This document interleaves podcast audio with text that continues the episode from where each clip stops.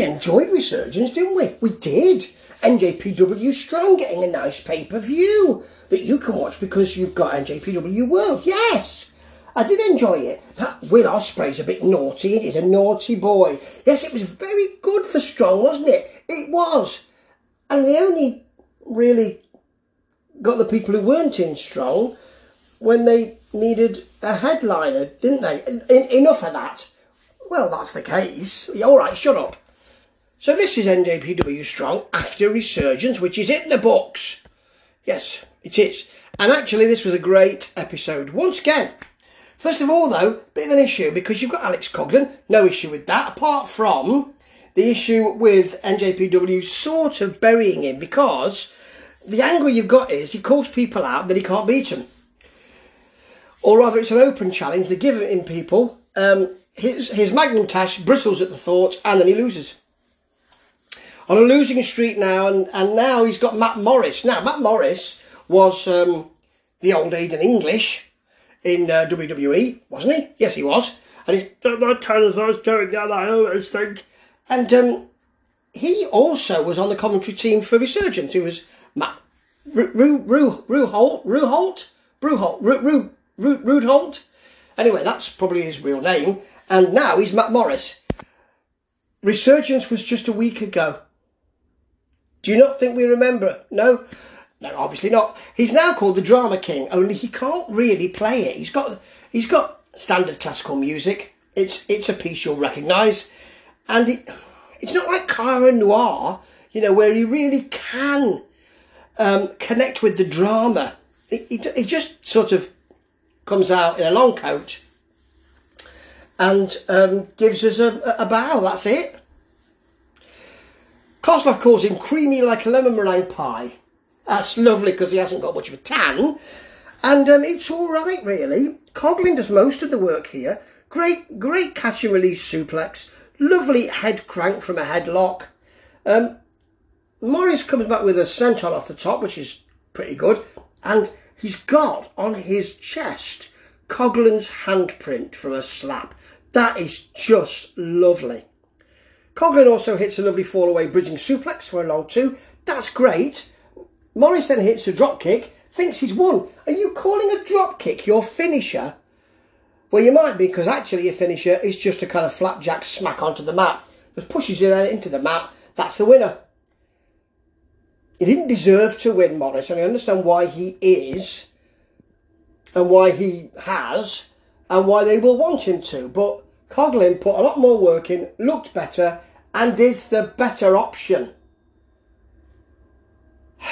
Never mind, Aiden. You didn't show me much, but maybe you will next week. Okay, Rosser and Yehi and Daniel Garcia debuting versus Narita, Connors, and TJP. Now, early on, there's a nice TJP octopus, and Connors takes quite a lot of uh, abuse and damage early on. Now, Narita and uh, Rosser have been staring at each other, smiling and laughing and getting on each other's nerves for quite some time. You get right on my nerves. You do as well, Fred. You know, it's not just me with your no days off thing. And they actually get to fight. Now, Narita shows a bit of edge. He tries to brutalise Rosser, which is good. Constant stomps in the corner. Rosser fires back, though, and fights back culminating in a leg drop on Connors, which is a good one actually. Then Yehi's in, he's got a fast and a, and a dirty offence really. It's lovely, that stocky build really works for him. And of course, Connors hits his enormous spear on Yehi. Yehi afterwards is favouring his right arm, and they don't mention it. Kevin Kelly doesn't mention it, so I presume this is a genuine injury. But TJP hits a lovely tornado DDT, DDT or a swinging DDT if you want to call it that, which Kevin Kelly does.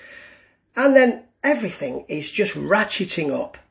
Um, in Narita and Garcia trade near falls, but Narita just carries on. When Garcia takes a not a break, but a pause, Narita carries on and wins with a bridge to push the shoulders down.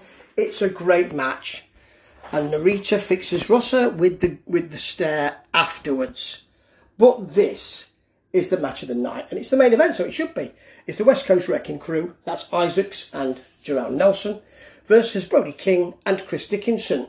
Violence Unlimited. Of course, Dickinson and Homicide have the tag team championships in ROH.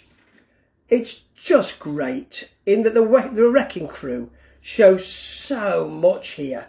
Early on, Dickinson hits a massive chop to Nelson, and then he catches the leg, drops down, hyperextending that knee. It's beautiful. Then they continue to double team so well, getting in and out within the five. Really nicely done. King is so frustrated, but really, they're working so well there. Finally, King gets in.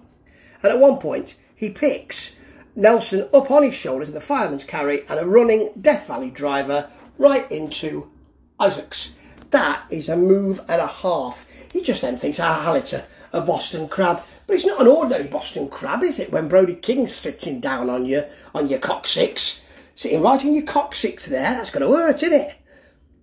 Then Dickinson comes in to give a brainbuster to Isaacs, and Isaacs after it, which is lovely, just stays folded up with his head right on the mat. That is beautiful. J.R. Kratos is here, of course, because the West Coast Wrecking Crew last week joined Team Filthy. So he suddenly deals with Brody King on the outside, and that leaves the West Coast Wrecking Crew to deal with Dickinson. Nice elbow off the top, very macho man Randy Cabbage, and that's the pin. Great match, fast, furious, great moves, really good tag team wrestling. The kind of thing that NJPW can do week after week and do. There'll come a time, you know, when there'll be a pay per view and strong wrestlers, rather than main roster wrestlers, can headline. At the moment, that's not happening. But when you look at this programme, it really, really should. Ta ta.